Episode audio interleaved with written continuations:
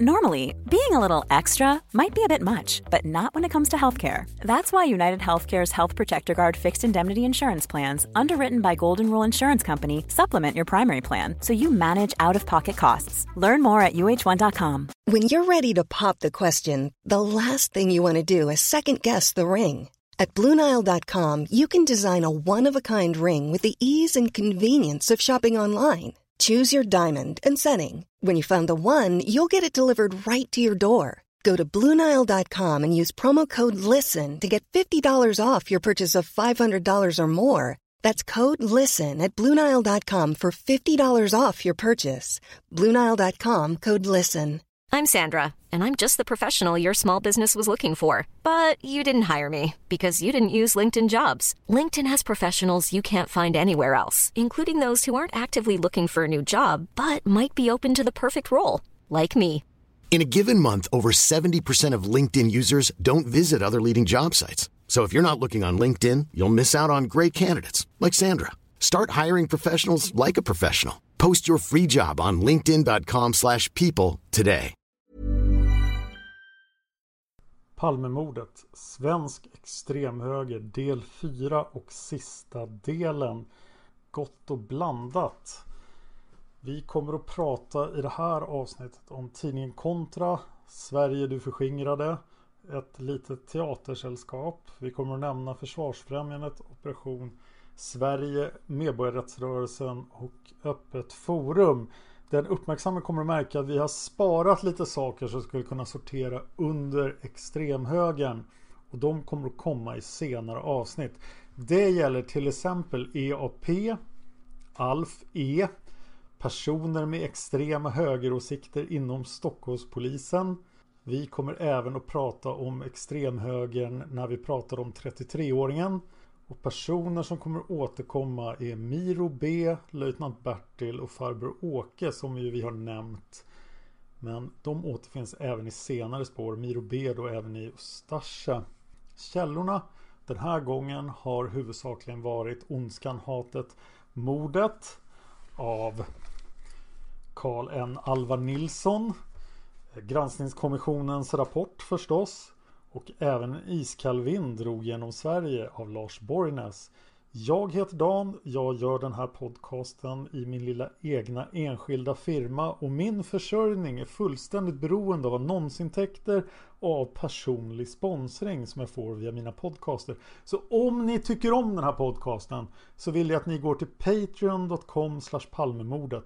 Där kan ni även se vilka spår som är på gång och är finansierade. För ju mer sponsorer jag får desto dyrare spår kan jag leverera. Ni kan även sponsra mig på via Swish eller Paypal. Om ni vill göra det, gå till facebook.com palmemordet och skicka ett meddelande så får ni mina personliga uppgifter. Eller kommentera på Youtube.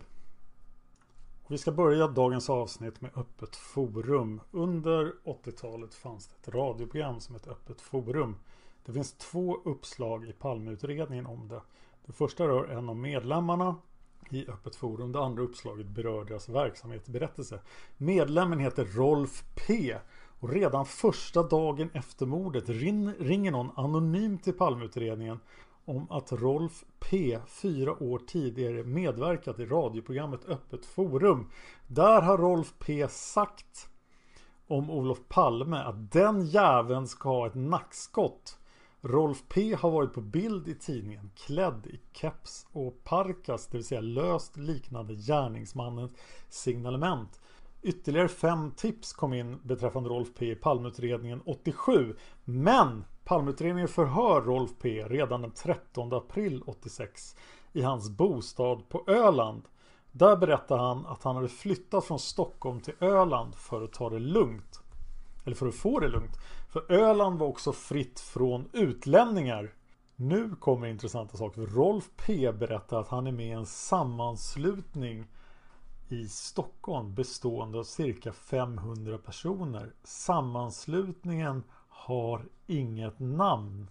Avsikten var emellertid att kunna få så många medlemmar att man kunde registrera sammanslutningen som ett politiskt parti. Sammanslutningen var emot att det kom utlänningar till Sverige Rolf P hade tidigare avtjänat fängelse två månader för brott mot tryckfrihetsförordningen. Han hade fällt ett yttrande om utlänningar i ett närradioprogram i Stockholm 1982. Samtliga partier, säger Rolf P. Vänstern, mitten och högern bestod av idioter som inte lyssnar till folket. Han och hans sammanslutning, de var emot våld och tog avstånd från mordet på Olof Palme. Ganska annorlunda reaktion från NRPs eh, attityd till mordet då. Rolf P trodde att mordet kunde utförts på beställning av någon utländsk ambassad i Stockholm. Mördaren kunde exempelvis ha flytt till Lidingö där många ambassadörer bodde och ha kastat mordvapnet i vattnet från Lidingöbron. Där cyklar jag jätteofta, jag tror det skulle vara ett perfekt ställe att kasta den. Men Rolf P berättade vidare att han visste hur mördaren såg ut. Den första bilden som sändes ut var något felaktig. För en natt hade Rolf P genom en drömvision fått reda på mördarens utseende. Och han var beredd att fylla i och ändra på bilden så att utseendet blev rätt. Eh, jaha, tyckte Palmeutredningen och undrade var han var på mordnatten. Och han berättade att den 28 februari 1986 var han hemma tillsammans med sin sambo. På kvällen hade Rolf P och hans sambo tittat på någon pang-pang-film. Dagen därpå vaknade han av sin klockradio och fick höra att Olof Palme hade mördats. 1992 förhör Palmeutredningen Rolf eh, sambon. Och sambon bekräftar Rolf P's uppgift, alltså sex år senare, att de var hemma i bostaden på Öland under mordkvällen. Sen var det då Öppet Forums verksamhetsberättelse. Närradionämnden sände vissa handlingar angående Öppet Forum till Palmeutredningen. Det är möjligt att Palmeutredningen begärde detta. Bland handlingarna finns Öppet Forums ansökan om tillstånd att sända i närradion i vilket Rolf P utgav sig för att vara programutgivare 1982. I verksamhetsberättelse för den ideella demokratiska föreningen Öppet Forum anges att man under 1985 hade haft bland annat följande aktiviteter. Vid ett sammanträde föreslog ordförande Anders L att föreningen aktivt skulle verka för ökat stöd åt och ökad upplysning till svenska barnfamiljer för att öka nativiteten, det vill säga för att få folk att få fler barn.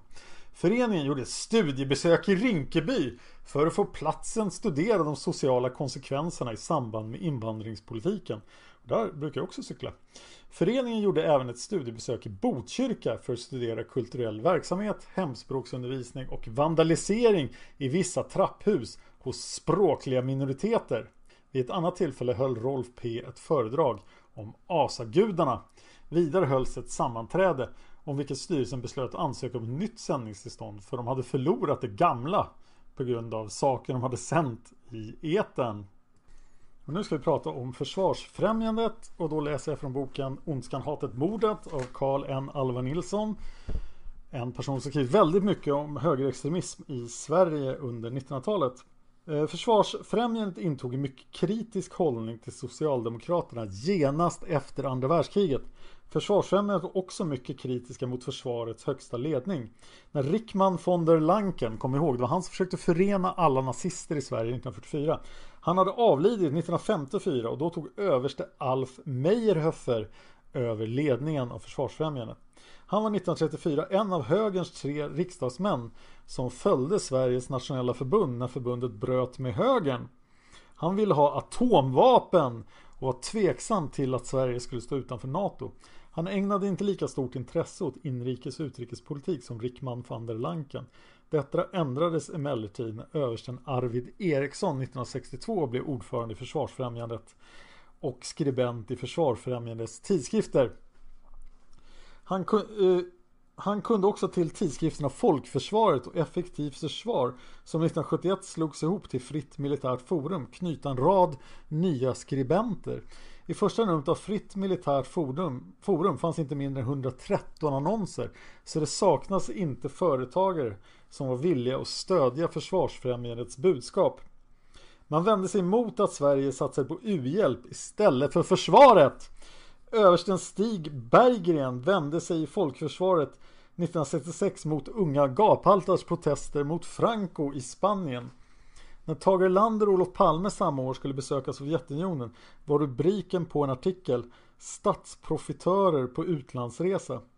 Fredforskningsinstitutet SIPRI ansågs samma år som onödigt av Försvarsfrämjandet. Försvarsfrämjandet hade inte heller någon större tilltro till FN vars tyngdpunkt förskjutits mot svart genom inval av svarta, omogna nationer. Försvarsfrämjandet stödde USAs krig i Vietnam.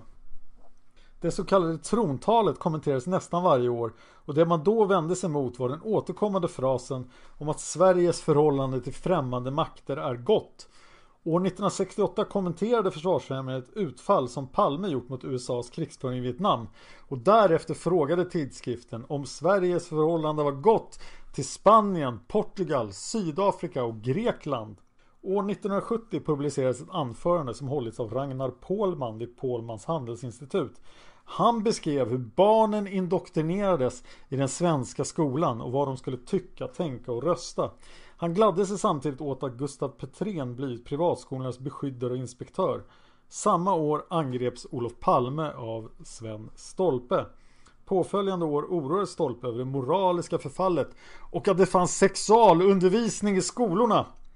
I Fritt Militärt Forum angreps 1972 Sveriges Radio och TV som ansågs vara kommunistinfiltrerat och med Olof Palme som statsminister ansågs Sverige inte längre ha en demokratisk regering. Maj-Britt Theorin ansågs ha skadat det svenska försvaret mer än förrädaren Wennerström. I samband med trontalet 1973 skrev Fritt Militärt Forum när vi i klarspråk som vår oförytterliga mening uttrycker uppfattningen att herr Palme personligen vuxit upp till att bli vårt lands största utrikespolitiska riskfaktor. Och det här är alltså en skrift som går ut till alla officersmässar i svenska försvaret. Det här är ingen extrem nazistisk tidskrift som bara några få införstådda läser utan den här tidningen nådde ut till folk. I samma nummer skrev Torsten Tegner om den flitige journalisten Kristoffer Jis bok Vänstervridningen. 1974 skrev fångvaktaren Lars H även i Försvarsfrämjandet. Han skrev aristokrati, tradition och jämlikhet. Han hoppades att den svenska opinionen skulle befrias från jämlikhetstänkandets förlamande tvångströja i början av 70-talet blev Tommy Hansson medarbetare i Fritt Militärt Forum och han har under många år varit medarbetare i den högerextrema tidskriften Kontra som vi ska prata om idag. År 76 skrev Tommy Hansson bland annat om Chile. Det råder ingen tvekan om att militärkuppen räddade Chile från en renodlad kommunistisk diktatur. 76 efterträddes Eriksson som ordförande av översten Hugo Cederschiöld Försvarets ledning hade tidigare försökt att stoppa Försvarsfrämjandets negativa skriverier om försvarets ledning och de hetska angreppen på regeringen genom att försöka förmå anställda inom försvaret att inte medverka i tidskrifterna. Med Cederschiöld som ordförande skedde en förändring. Men även efter hans tillträde medverkade till exempel Tommy Hansson och domprost Danell och angrepp förekom på Maj-Britt Theorin och Alva Myrdal. De många småannonserna försvann ersattes av annonser för större företag, bland annat ABV, Saab, Scania, Ericsson, Philips och FFV. Försvarsfrämjandets tidskrifter spreds till ett stort antal prenumeranter, också till alla officersmässar.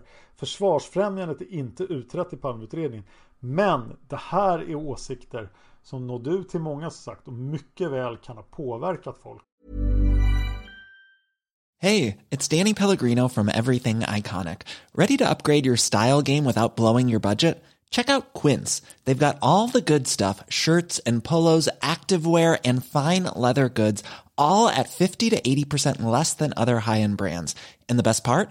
They're all about safe, ethical and responsible manufacturing. Get that luxury vibe without the luxury price tag. Hit up quince.com slash upgrade for free shipping and 365 day returns on your next order. That's quince.com slash upgrade. Hiring for your small business? If you're not looking for professionals on LinkedIn, you're looking in the wrong place. That's like looking for your car keys in a fish tank.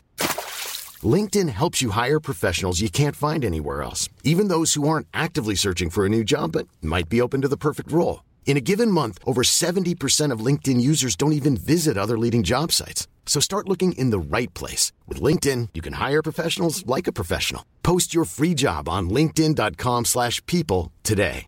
Quality sleep is essential. That's why the Sleep Number smart bed is designed for your ever-evolving sleep needs. Need a bed that's firmer or softer on either side? helps you sleep at a comfortable temperature. Sleep Number smart beds let you individualize your comfort so you sleep better together. JD Power ranks Sleep Number number 1 in customer satisfaction with mattresses purchased in-store. And now save 40% on the Sleep Number limited edition smart bed for a limited time. For JD Power 2023 award information, visit jdpower.com/awards. Only at Sleep Number stores or sleepnumber.com.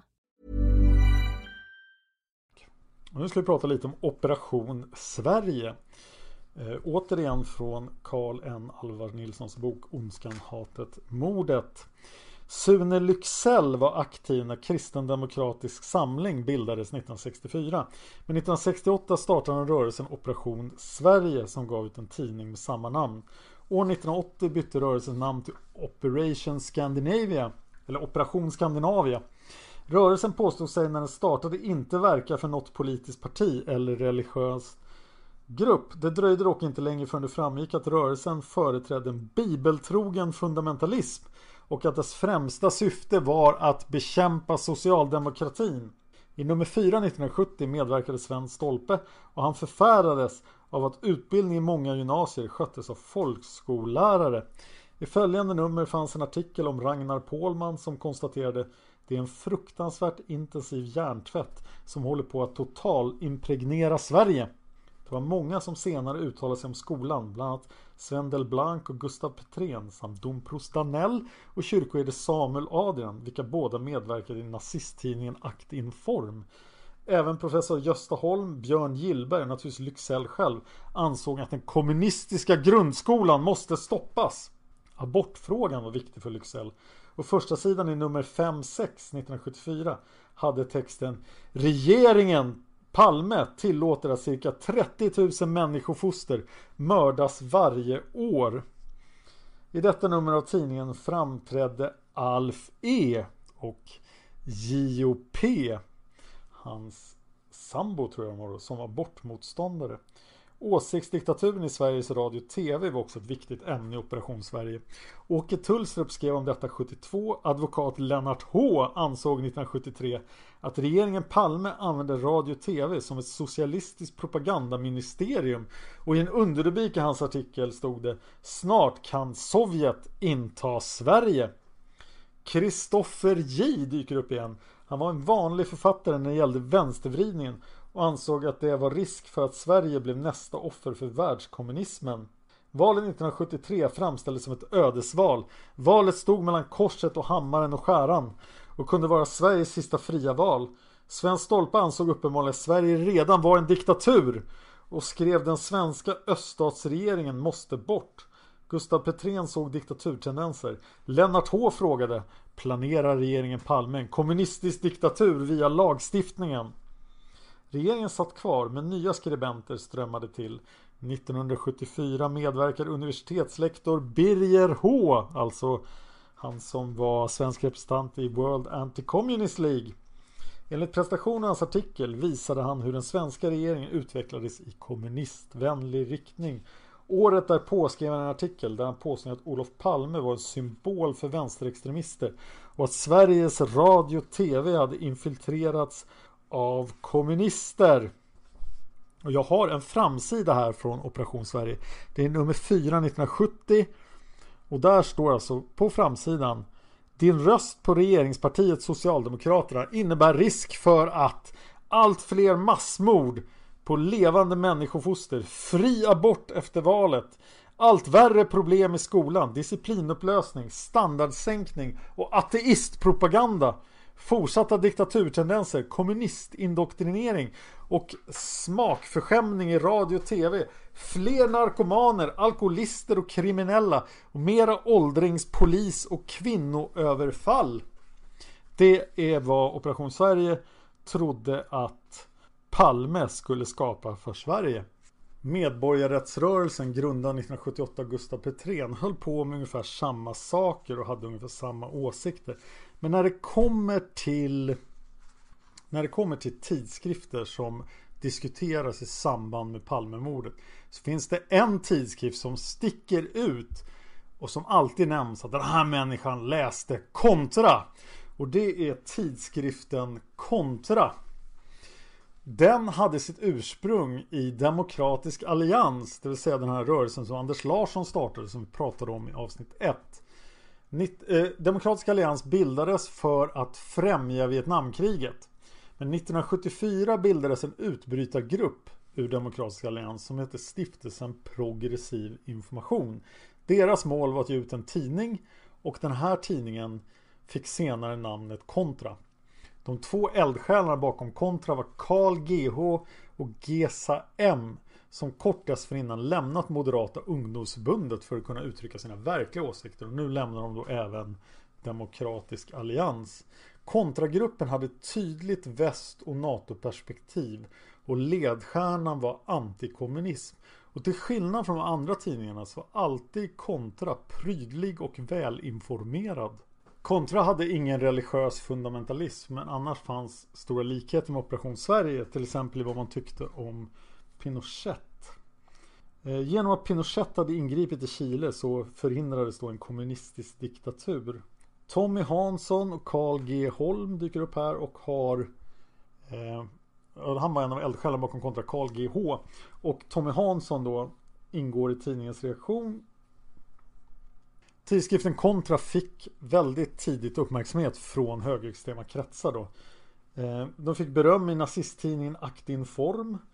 Eh, 1985 berömdes Kontra i ett reklamblad av bland annat Sven Stolpe, Gustav Adolf Danell, professor Gösta Holm, professor emeritus Erik Ask Uppmark och den moderata riksdagsmannen Hugo Hegeland.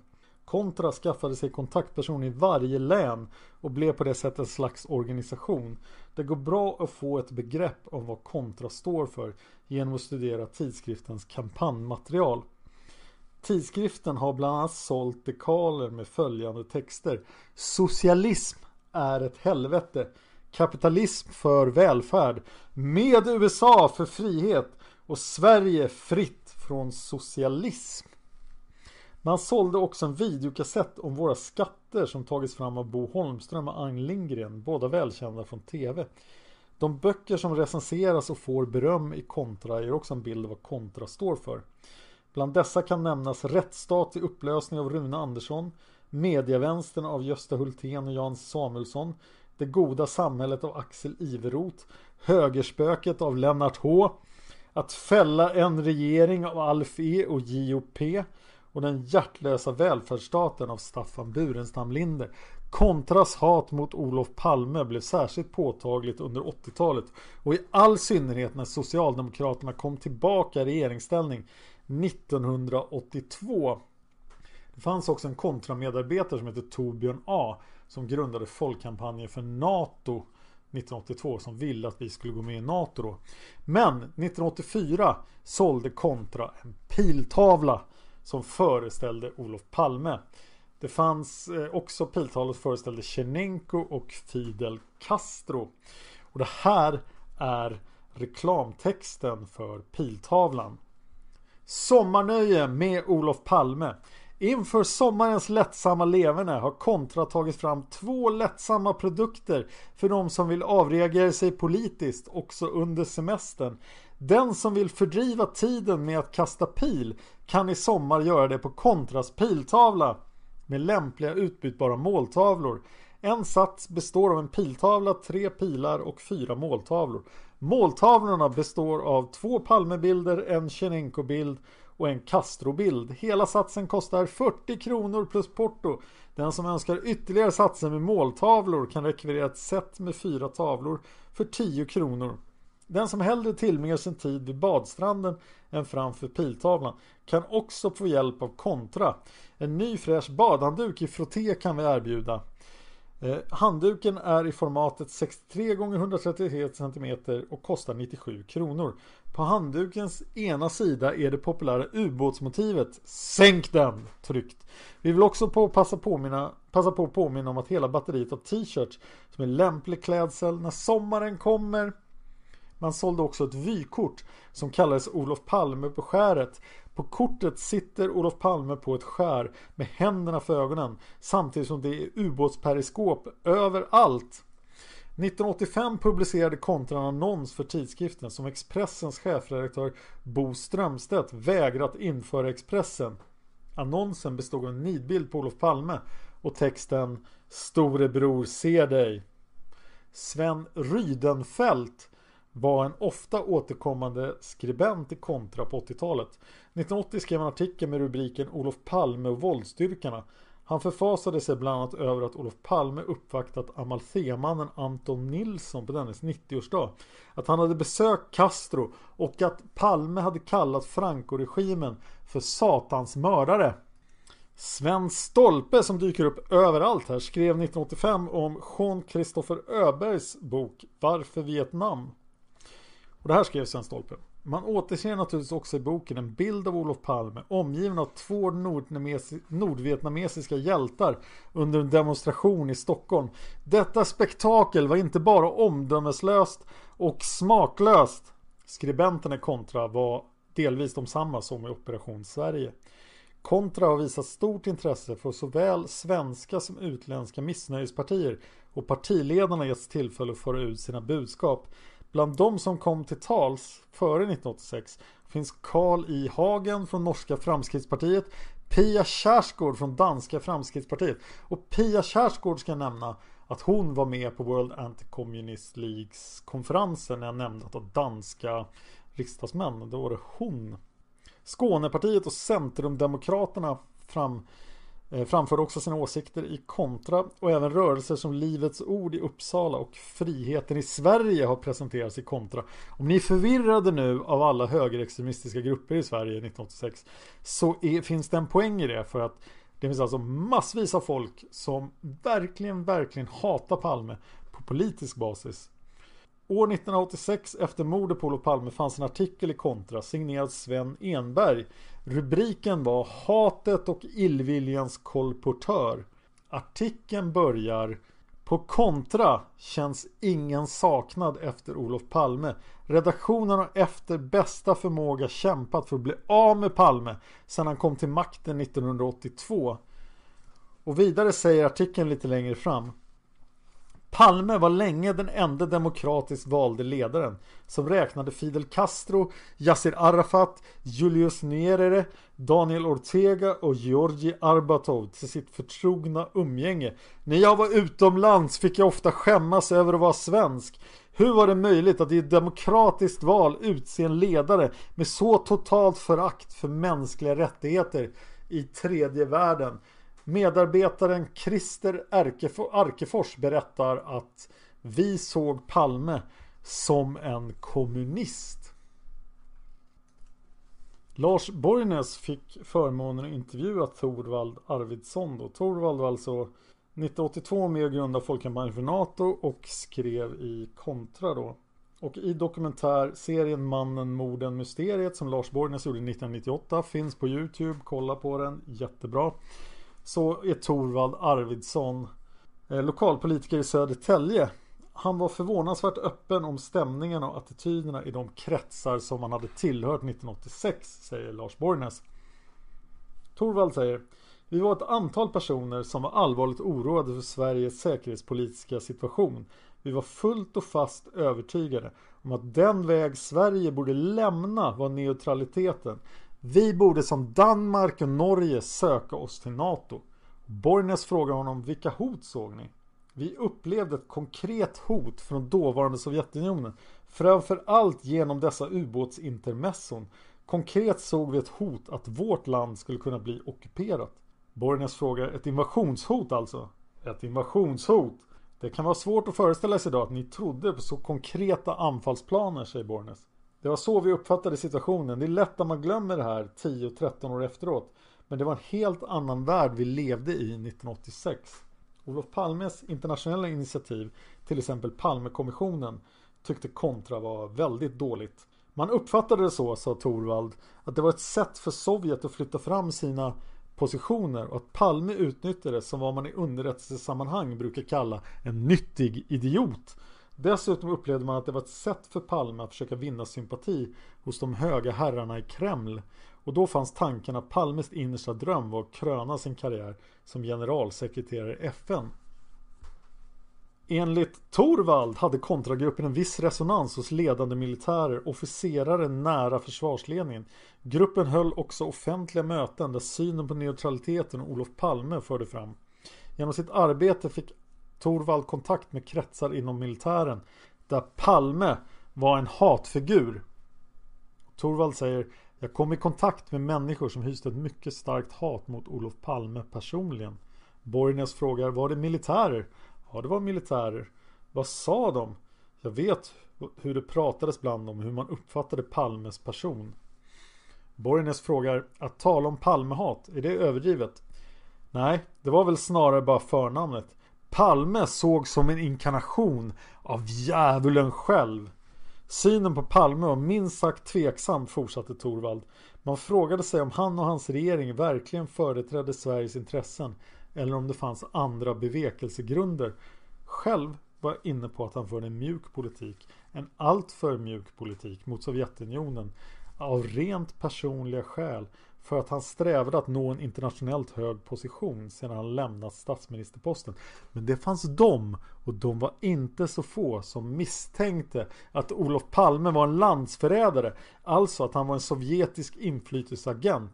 Man får komma ihåg att Olof Palme efter sin död blivit snarast den helige Olof men att han under sin livstid var en utomordentligt kontroversiell person. Det är lätt att glömma bort så här många år efteråt. Borgnäs frågar då var såg man honom som landsförrädare? Torvald svarar i kretsarna kring den här tidskriften Kontra exempelvis. Man litade inte på att Palmes lojalitet låg hos Sverige utan man misstänkte att lojaliteten låg i Moskva. Och Borgnäs frågar på vilka grunder misstänkte man det? Torvald svarar en faktor där var ju att man tyckte den politik som Sverige då förde under Palmes ledning klart gynnade Sovjetunionen. Och han var alldeles för mjuk gentemot ryssarna och hotet från öster. Exempelvis reagerade han inte med den skärpa man tycker borde vara självklar gentemot dessa upprepade ubåtskränkningar. Och att han så hårt drev frågan om en kärnvapenfri en kärnvapenkorridor genom Europa, en kärnvapenfri zon i Norden man uppfattade med rätt eller orätt att det här var förslag som i realiteten gynnade Sovjetunionen och Warszawapakten. Från ledande militärkretsar som vi hade kontakt med, som Torvald kallade det, utan att vilja precisera närmare, fick kontragruppen bekräftat synen på Olof Palme som landsförrädare. Det var kretsar nära försvarsledningen, sa Torvald, från överstar uppåt. Men vad var man rädda för? frågar Borgnäs. Man var rädda för att Sverige skulle dras in i östblocket eller i vart fall att vi skulle gå en finlandiseringsprocess till mötes. Alltså att friheten i förhållande till Moskva skulle beskäras, yppandefriheten strypas i likhet med vad som skedde i Finland efter andra världskriget. Anmärkte Borgnäs. Och sen frågar han hur allvarliga var de farhågorna? Torvald säger jag upplever dem som mycket allvarliga. Man var allvarligt oroad för Sveriges säkerhetspolitiska framtid Moskvaresan som planerades i april upplevdes som ytterligare steg i den här sovjetiseringsprocessen. Man frågade sig vad var syftet med Palmes resa till Moskva? De mest ytterlighetsgående trodde det var fråga om att Palme skulle överlämna någon form av hemligt material under besöket i Sovjet. Men de som inte gick fullt så långt var inne på att ta ytterligare ett steg i närmandet mot Sovjetunionen. Man hade mycket allvarliga farhågor inför den här resan. Inte minst gällde det kretsen till, kring tidskriften Kontra. Torvald uppfattade att kritiken mot Palmes person blev allt intensivare tiden fram till mordet. Han ansåg det som fullt tänkbart att attentatet den 28 februari kan ha blivit en konsekvent av just dessa stämningar. Kring detta hade han funderat åtskilliga gånger och han säger vidare om man på ledande håll, till exempel inom Säkerhetspolisen eller inom militären, kommer fram till att Olof Palme är en fara för rikets säkerhet är det ju klart att de som handlingskraftiga människor, och det är inte så långsökt, fattar ett beslut att mannen måste avlägsnas. I så fall gör man det genom en lång rad av mellanhänder och så den ursprungliga uppdragsgivaren absolut inte kan spåras. Då frågar Borgnäs varför skulle man kunna förvänta sig en effekt av ett sånt attentat? Då svarar Torvald Det var ju Palme och hans dominerande roll som var roten till det onda. Så därför skulle ett maktskifte på posten trots allt innebära en gradvis förändring av Sveriges politiska position. Många upplevde problemet som Palmes person. Borgnäs frågar Men det kan tyckas som en fantastisk tanke att Palme skulle sälja ut landet. Ja, det håller jag med om, säger Torvald. Det är mycket fantastiskt som händer här i världen. Det har publicerats en bok i Finland som påstår att Finlands president Urho Kekkonen var sovjetisk inflytelseagent och Englands premiärminister på 60-talet Harold Wilson tvingades ju avgå efter liknande misstankar. Jag upplevde, fortsatte Torvald, att det fanns en stor oro och ångest hos många människor erfor att jag inte vill hålla det för uteslutet att någon kom till den slutsatsen att den enda möjligheten att rädda Sverige skulle vara att Palme avlägsnades. Jag håller det inte för uteslutet för jag kände till stämningsläget. Jag visste vilka diskussioner som fördes och kanske också hur vissa personer under speciella omständigheter skulle kunna resonera för att kunna rädda nationen. Hur absurt resonemanget än må verka är jag inte alls övertygad om att lösningen inte finns att söka i den riktningen. Hade jag varit ansvarig för mordutredningen hade jag självklart gått in och tittat på de här kretsarna och eventuella kopplingar till mordet. Det är självklart eftersom det finns en möjlig motivbild. Har man inte gjort det så är det närmast tjänstefel. Borgnäs frågar Torvald Hur reagerar du själv i mordet? Jag blev väldigt överraskad över vad som inträffat samtidigt som jag tyckte det var en logiska slutpunkter på den utveckling som hade ägt rum. Det piskade successivt upp ett hat mot Olof Palme och det fanns ju de som långt tidigare förutspått att Palme skulle gå detta öde till mötes. En annan sak som förvånade mig oerhört var att han inte hade konstant livvaktsskydd. Att gå utan livvakter om man var Olof Palme var ju verkligen att utmana ödet. Tidskriften Kontra hade sitt kontor på Polhemsgatan på Kungsholmen i Stockholm i kvarteret intill Rikspolisstyrelsens stora byggnad. Enligt Arvidsson hade redaktionen kontakter med grannbyggnaden, inte minst med personer inom Säkerhetspolisen Säpo. Borgnäs försökte också intervjua Carl G.H. chefredaktören för Kontra, men det gick inte så bra. Men Borgnäs konstaterar att eh, Carl G.H hade en bakgrund i näringslivet där han arbetat dels i Industriförbundet under förre Säpochefen PG Winge. Och PG Winge fick sparken från Säpo för att han hade sagt att Olof Palme var en säkerhetsrisk. Olof Palme, äh, Lars Borgnäs träffade också Christer Arkefors då, han som hade sagt att de såg Palme som en kommunist. Och han uttryckte liknande åsikter och att han förstod varför någon som läste kontra skulle vilja mörda Palme. Om vi ska prata svensk extremhöger då kan vi nog inte låta bli att nämna Sverige du förskingrade.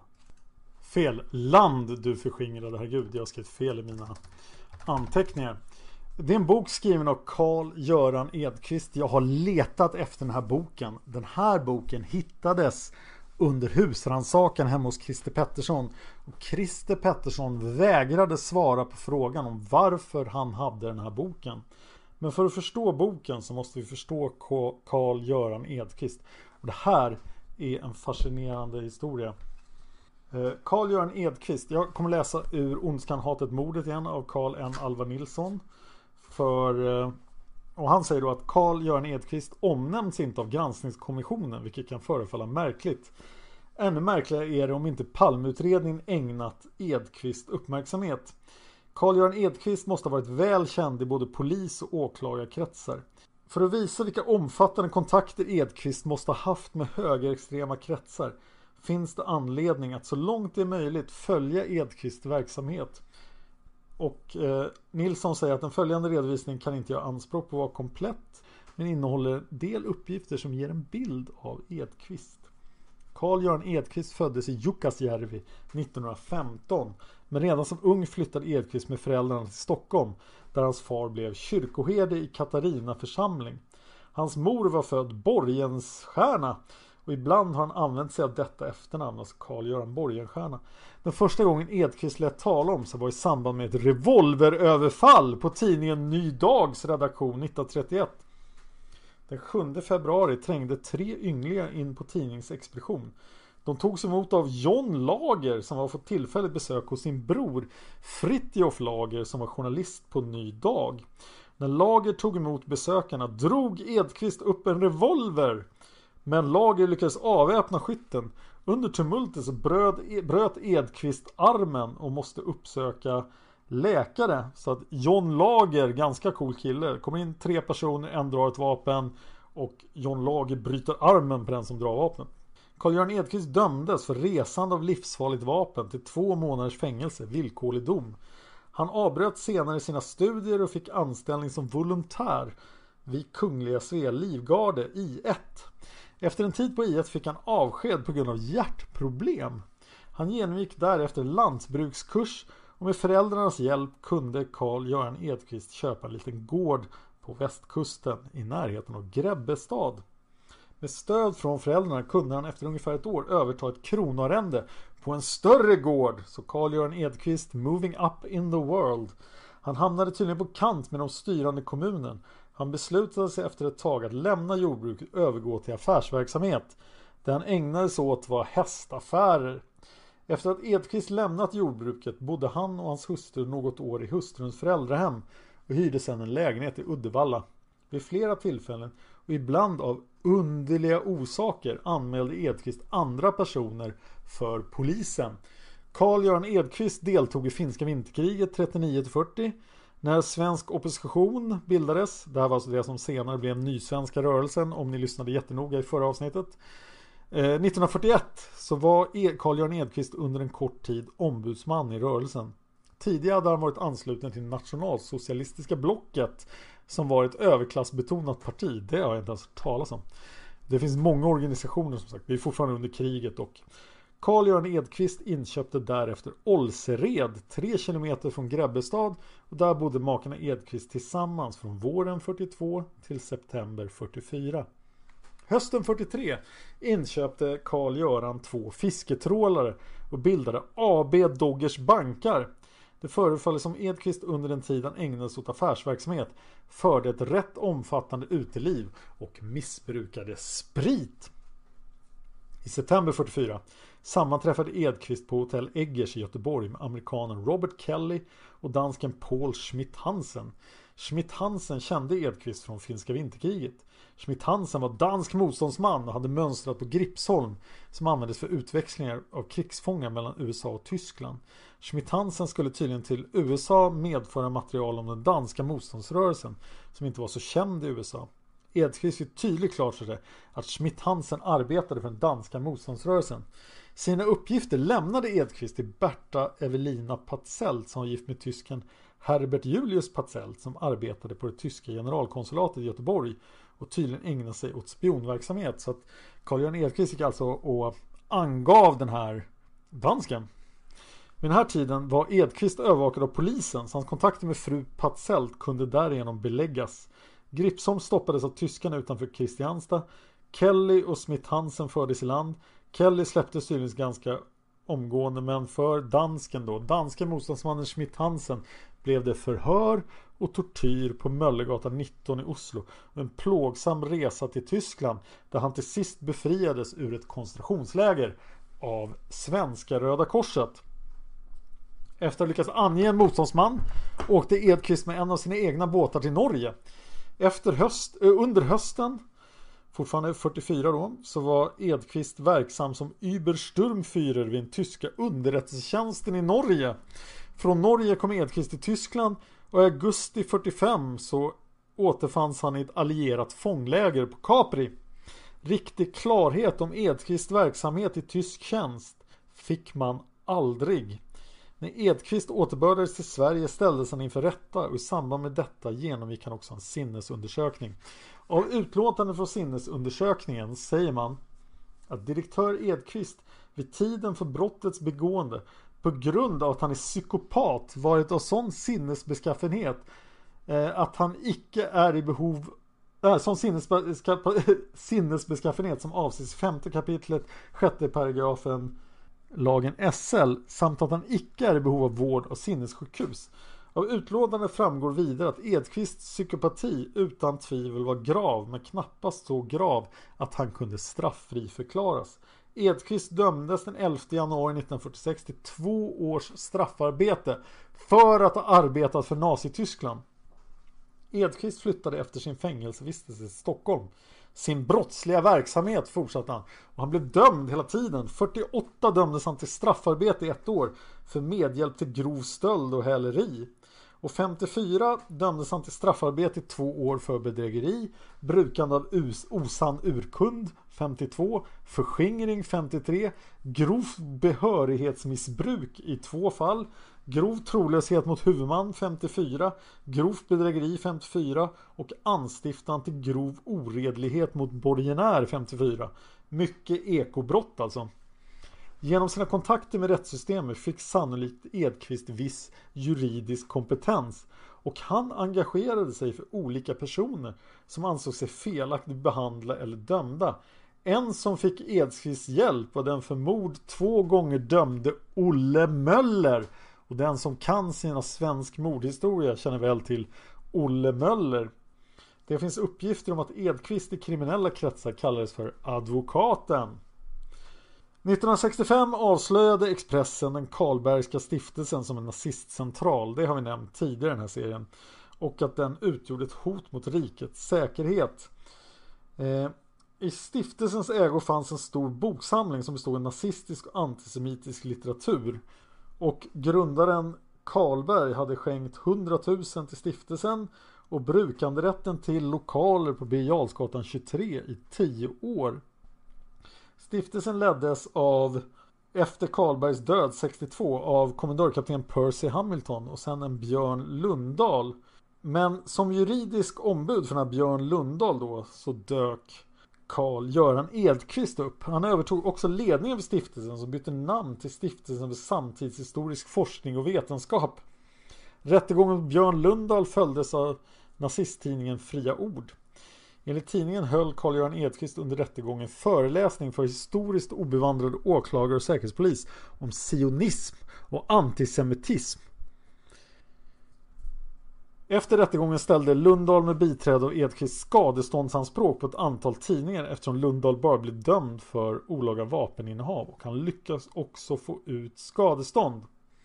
Och med de här pengarna från skadeståndet så bestämmer sig Carl-Göran Edqvist då och den här friade Björn Lundahl att starta en sexklubb. I en fastighet som Edqvist disponerade på Hornsgatan förekom klubbar med namnen Club 62, Playgirl och Pussycat. År 1968 dömdes Carl-Göran Edqvist till fängelse för misshandel och anstiftan till mened. Och det här var brott som hade begåtts i samband med klubbverksamheten. På 70-talet blev den gode Edqvist inblandad i ett mål som gällde metaller som hade stulits från ett ställe som heter Teli i Nynäshamn. Han dömdes i tingsrätten men friades i hovrätten sedan samtliga vittnen ändrat sina uppgifter till Edqvists fördel. Åklagaren i fallet Sigurd Denkert kommenterade med anledning av vad som nämnts ovan kan det på goda grunder antas att vittnas ändrade uppgifter är ett resultat av påtryckningar med anledning av dessa yttranden stämde Edqvist Denkert för förtal. Högsta domstolen eh, Först i tingsrätt och hovrätt så får han inte igen det här förtal, förtalåtalet. Men Högsta domstolen beviljade prövningstillstånd. Men då tog plötsligt Edqvist tillbaka sin anmälan. Och eh, Carl-Göran Edqvist var ju väldigt aktiv här på sitt sätt. Han ägnade sig också åt tidningsutgivning. Pressextra var ett alster som hade Carl-Göran Edqvist upphovsman. År 1976 stod Carl-Göran Edqvist enligt Aftonbladet bakom en organisation som kallade sig Riksförbundet för demokratisk upplysning. Organisationen gav ut en falsk valtidning. Den falska tidningen hade namnet Socialdemokrater 76 medan Socialdemokraternas egen tidning hade namnet Socialdemokraten 76. I Aftonbladet avslöjade Carl-Göran Ekqvist när tidningen hade tryckts till en miljon exemplar med falsk valpropaganda. Edqvist förklarade att det var ett kollektiv som stod bakom tidningen och att de borgerliga behövde stöd. Men han vägrade uppge vem eller vilka som hade finansierat en miljon tidningar. 1979 utkom på förlaget Mimer då den här boken. Boken som dyker upp i Palmemordet. Land du förskingrade. Har ni tillgång till den här boken? Vet ni vad man kan få tag i den? Så hör av er till mig för jag vill läsa den. Biblioteket kan inte fixa den. Jag vet inte vad den är. Den är svår att få tag i. Och det här förlaget Mimer då, det går inte att få reda på något mer. Karl N. Alva Nilsson har letat fakta, men han har bara hittat en adress. Stig Larsson, författaren, han engagerade sig också i kopplingen mellan extremhögern och Palme. Och han uppger i sin bok Extremhögern som han skrivit tillsammans med Anna-Lena Lodenius att den här boken Land du förskingrade såldes av Be Bevara Sverige Svenskt. Och det verkar ju väldigt troligt. De uppger också att vissa av de ledande inom Bevara Sverige Svenskt och Sverigedemokraterna hade kontakter med Edqvist. På insidan av boken finns en bild av Olof Palme. På Olof Palmes skjortkrage finns en liten djävul och bilden ser helt fruktansvärd ut. Alltså de har, den, Palme ser inget trevlig ut. De har verkligen lyckats få en riktigt, riktigt dålig bild. Och under bilden står följande text. Olof Joakim Palme som svärjande lämnade statsministerposten 1976 är en av de personer som bär ansvaret för ungdomsarbetslösheten. Ty vem vill anställa ungdomar som varken kan skriva, läsa, räkna eller ens tala hjälpligt? Vem vill anställa ungdomar som tycker istället för att tänka och som besvarar vänliga rättelser med hot om stryk? Palme är förvisso ingen statsman och som politiker är han blott ett symptom på hur sjukt det svenska folket de sista 20 åren har blivit. Lite längre fram i boken kan man läsa Nu spelar det väl ingen större roll vad Olof Palme säger till hans tid är snart ute. Socialdemokratin är de enfaldigas tro att det går att införa marxismen utan diktatur och att behålla makten utan yttre våld blott genom sag, slagord, osanningar och genom förtigande av sanningen.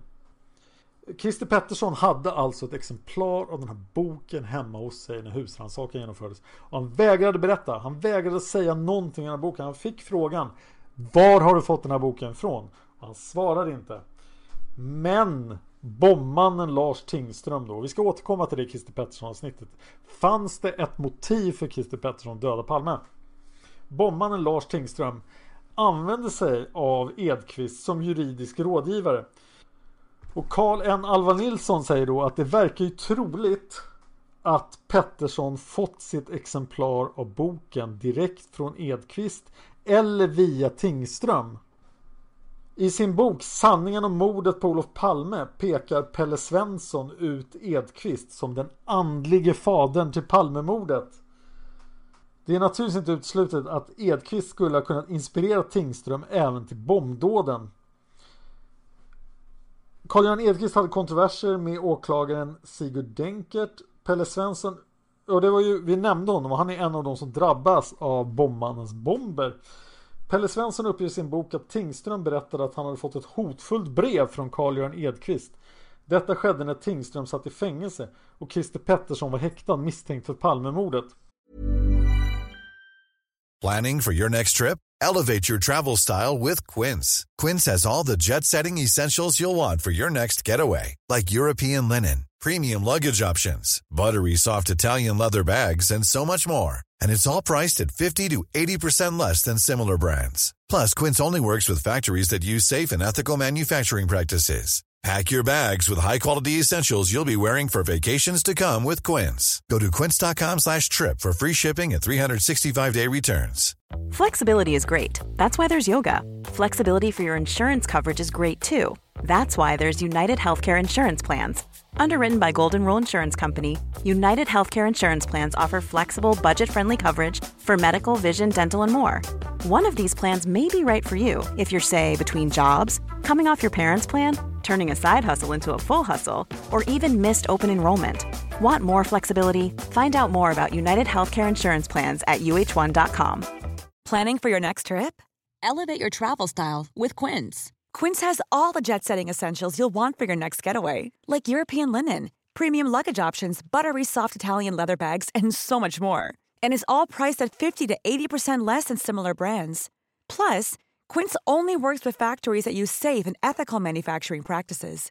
Pack your bags with high-quality essentials you'll be wearing for vacations to come with Quince. Go to quince.com/pack for free shipping and 365-day returns. Och det här stod det då enligt Tingström i brevet från Carl-Göran Edqvist. Bäste Lars. Jag vill bara underrätta dig om några fakta.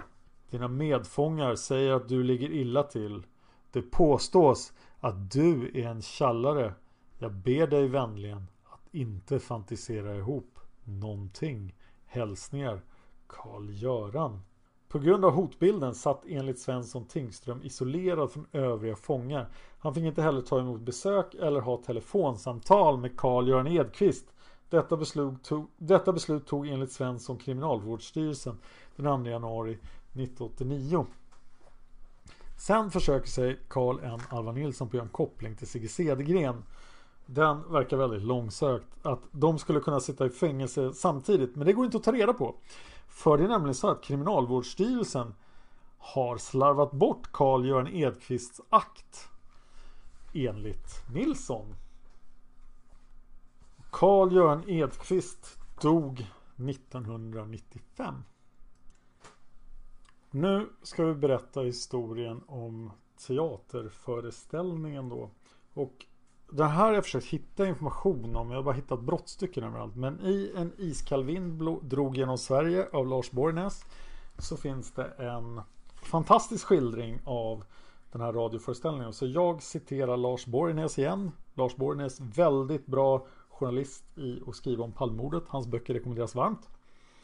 Senare på morddagen den 28 februari inträffade en händelse som indikerar att parallellen mellan Gustav III och Olof Palme levde inom nationella och Palmehatiska kretsar. Eh, Gustav III var den enda svenska statsman som hade mördats i tjänsten innan Olof Palme. Vid tretiden på eftermiddagen kom en äldre kvinna i Stockholm hem till sin lägenhet efter att ha handlat inför helgen. Hon satte på radion. Den var inställd på 88 MHz där en rad föreningar med olika intressen och inriktning sände närradio. Där pågick ett program som hon först trodde var en historisk frågesport. Programledaren frågade nämligen, och det var det första hon hörde, vem de trodde att sketchen som skulle följa skulle handla om. En, svans, en svensk statsman mördas, sa programledaren. Men det är inte Gustav III. Kvinnan lyssnade förundrad och den scen som därpå spelades upp i radioprogrammet handlade nämligen alldeles uppenbart om förberedelserna inför mordet på Gustav III. Scenen var den sista middagen hos friherre Perslin då de sammansvurna samlas timmarna före attentatet. Middagen ägde i verkligheten rum på fredags eftermiddagen den 16 mars 1792 och mordet på kungen samma kväll vid midnatt.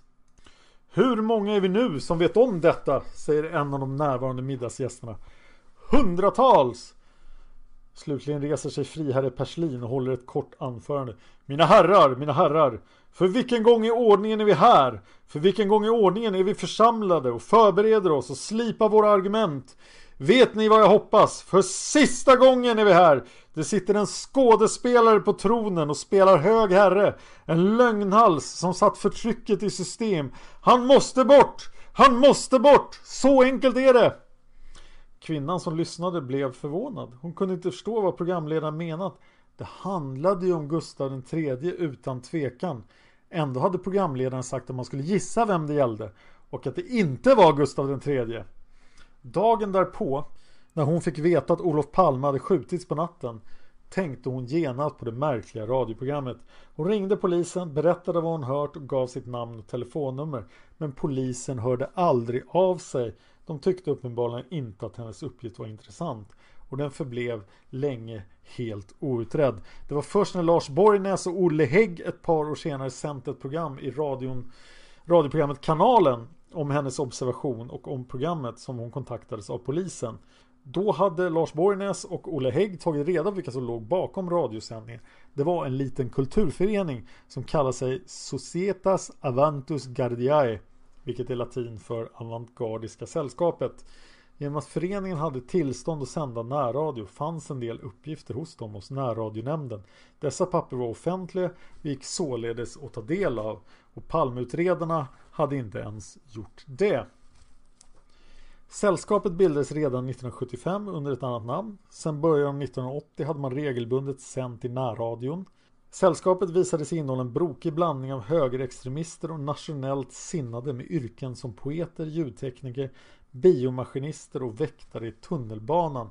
Några av dem kallade sig för anarkister. I dokument från föreningen ingick närvarolistor vid styrelsemöten och sammankomster ända tillbaka till 1981. I dessa förekom ledande personer inom EAP som ju vi har sparat till ett senare avsnitt och inom nynazistiska Sveriges nationella förbund Ungsvenska sällskapet och Narvaförbundet och Framstegspartiet det var ingen överdrift att påstå att en stor del av den svenska extremhögern visade upp sig i det här teatersällskapets dokument. I ett av föreningens styrelseprotokoll eh, från november 1981 så framgår det att polisman Å, det var alltså killen som arrangerade de nazistiska sammankomsterna i Gamla stan. Han var med i föreningens styrelse som röstberättigad ledamot. Och i ett annat protokoll, upp, protokoll uppgavs att även polisman Å och hans vän polisman Ö, Ö eller ja, polisman A som han också kallas, den hårdförde vapenspecialisten inom Norrmalmspolisen. De var närvarande vid ett möte 1982. Lars Borgnäs talade med föreningens kassör 1991 och han sa att han kände de båda polismännen. Kassören hade träffat polisman A tre, fyra gånger, bland annat vid en kransnedläggning vid Gustav III staty anordnad av Gustavianska sällskapet. Då var även polisman Å med. En tredje polis, en lång man med skägg, hade också varit med. Det var flera år tidigare, han hade inte träffat dem sedan 1979. Och att de stod med i styrelseprotokollen var fejkat, kanske för att få bidrag då. Sen fanns det handlingar hos närradionämnden som visade att den här föreningen under 1980-talets första hälft hade haft regelbundna möten där man bland annat haft visningar av gamla filmer. Filmerna var en blandning av porrfilmer och tyska krigsfilmer från andra världskrigets slagfält. Eh, ja, nu ska vi ha våra filmkvällar, varannan vecka porrfilm, varannan vecka tyska krigsfilmer. Ja, låter sunt. Eh, och någon gång hade ett protokoll berättat att de hade ett möte som handlade om mikrofonteknik. Det fanns föreläsningar också. Mikrofonteknik vid inspelning på långa avstånd. Mm. Det blev också berättat för Borgnäs att en annan medlem var centralt placerad i EAP. Och även hans hustru var med då. Eh, vid tiden för mordet då så sände de hela tiden då och eh, Lars Borgnäs fick höra en kopia av den här sändningen men där fanns inte den här annonseringen att det inte handlade om Gustav III. Den var inte med.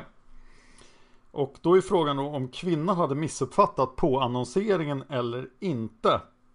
Lars Borgnäs lyckades också få veta namnet på personen som spelade friherre Perslin. Eh, det var Börje! Han var styrelseledamot i Framstegspartiet. Och eh, Lars Borgnäs kontaktade med honom. Han berättade att scenen spelades in långt tidigare. Eh, Börje hade haft en liten roll i samband med SVTs inspelning av pjäsen Sammansvärjningen. Och då hade han kopierat manuset. Och den här scenen om Friherre Perslins middag då kom från det andra manuset. Och det var en ren slump att det spelades upp just samma dag som Olof Palme dog. Eh, och Börje säger ingen kunde önska mer än jag att det inte hade blivit så. Men en annan inblandad förnekade för Borgnäs, en före detta ordförande i föreningen, att scenen hade varit inspelad längre tid. Han sa att, spelen, att scenen spelades in en vecka före mordet, men där kan man ju fundera över vad som är en längre tid. I och för sig en vecka låter ju inte så himla långt. Fredagen den 21 februari, alltså direkt efter sändningen. Och på bandet från sändningen på morddagen fanns också en annan sketch som Börje skrivit. Eh, apropå en pågående rättegång mot ledaren för Framstegspartiet. I sketchen ringer åklagaren upp chefen Olof Palme som imiteras av föreningens kassör. Och Palme lovar åklagaren en belöning i form av landshövdingpost om hon tar i med hårdhandskarna mot partiledaren. Så att, eh, att eh, scenen om Gustav III egentligen handlar om Olof Palme är ingen alltför vågad gissning. Det här ledde ju ingenstans och mordutredarna tyckte inte att det var intressant. Men vi ser ju stämningen, stämningen mot Olof Palme inom de här kretsarna. Det var allt för idag och vi lämnar nu svensk extremhöger och flyttar över till biografen Grand.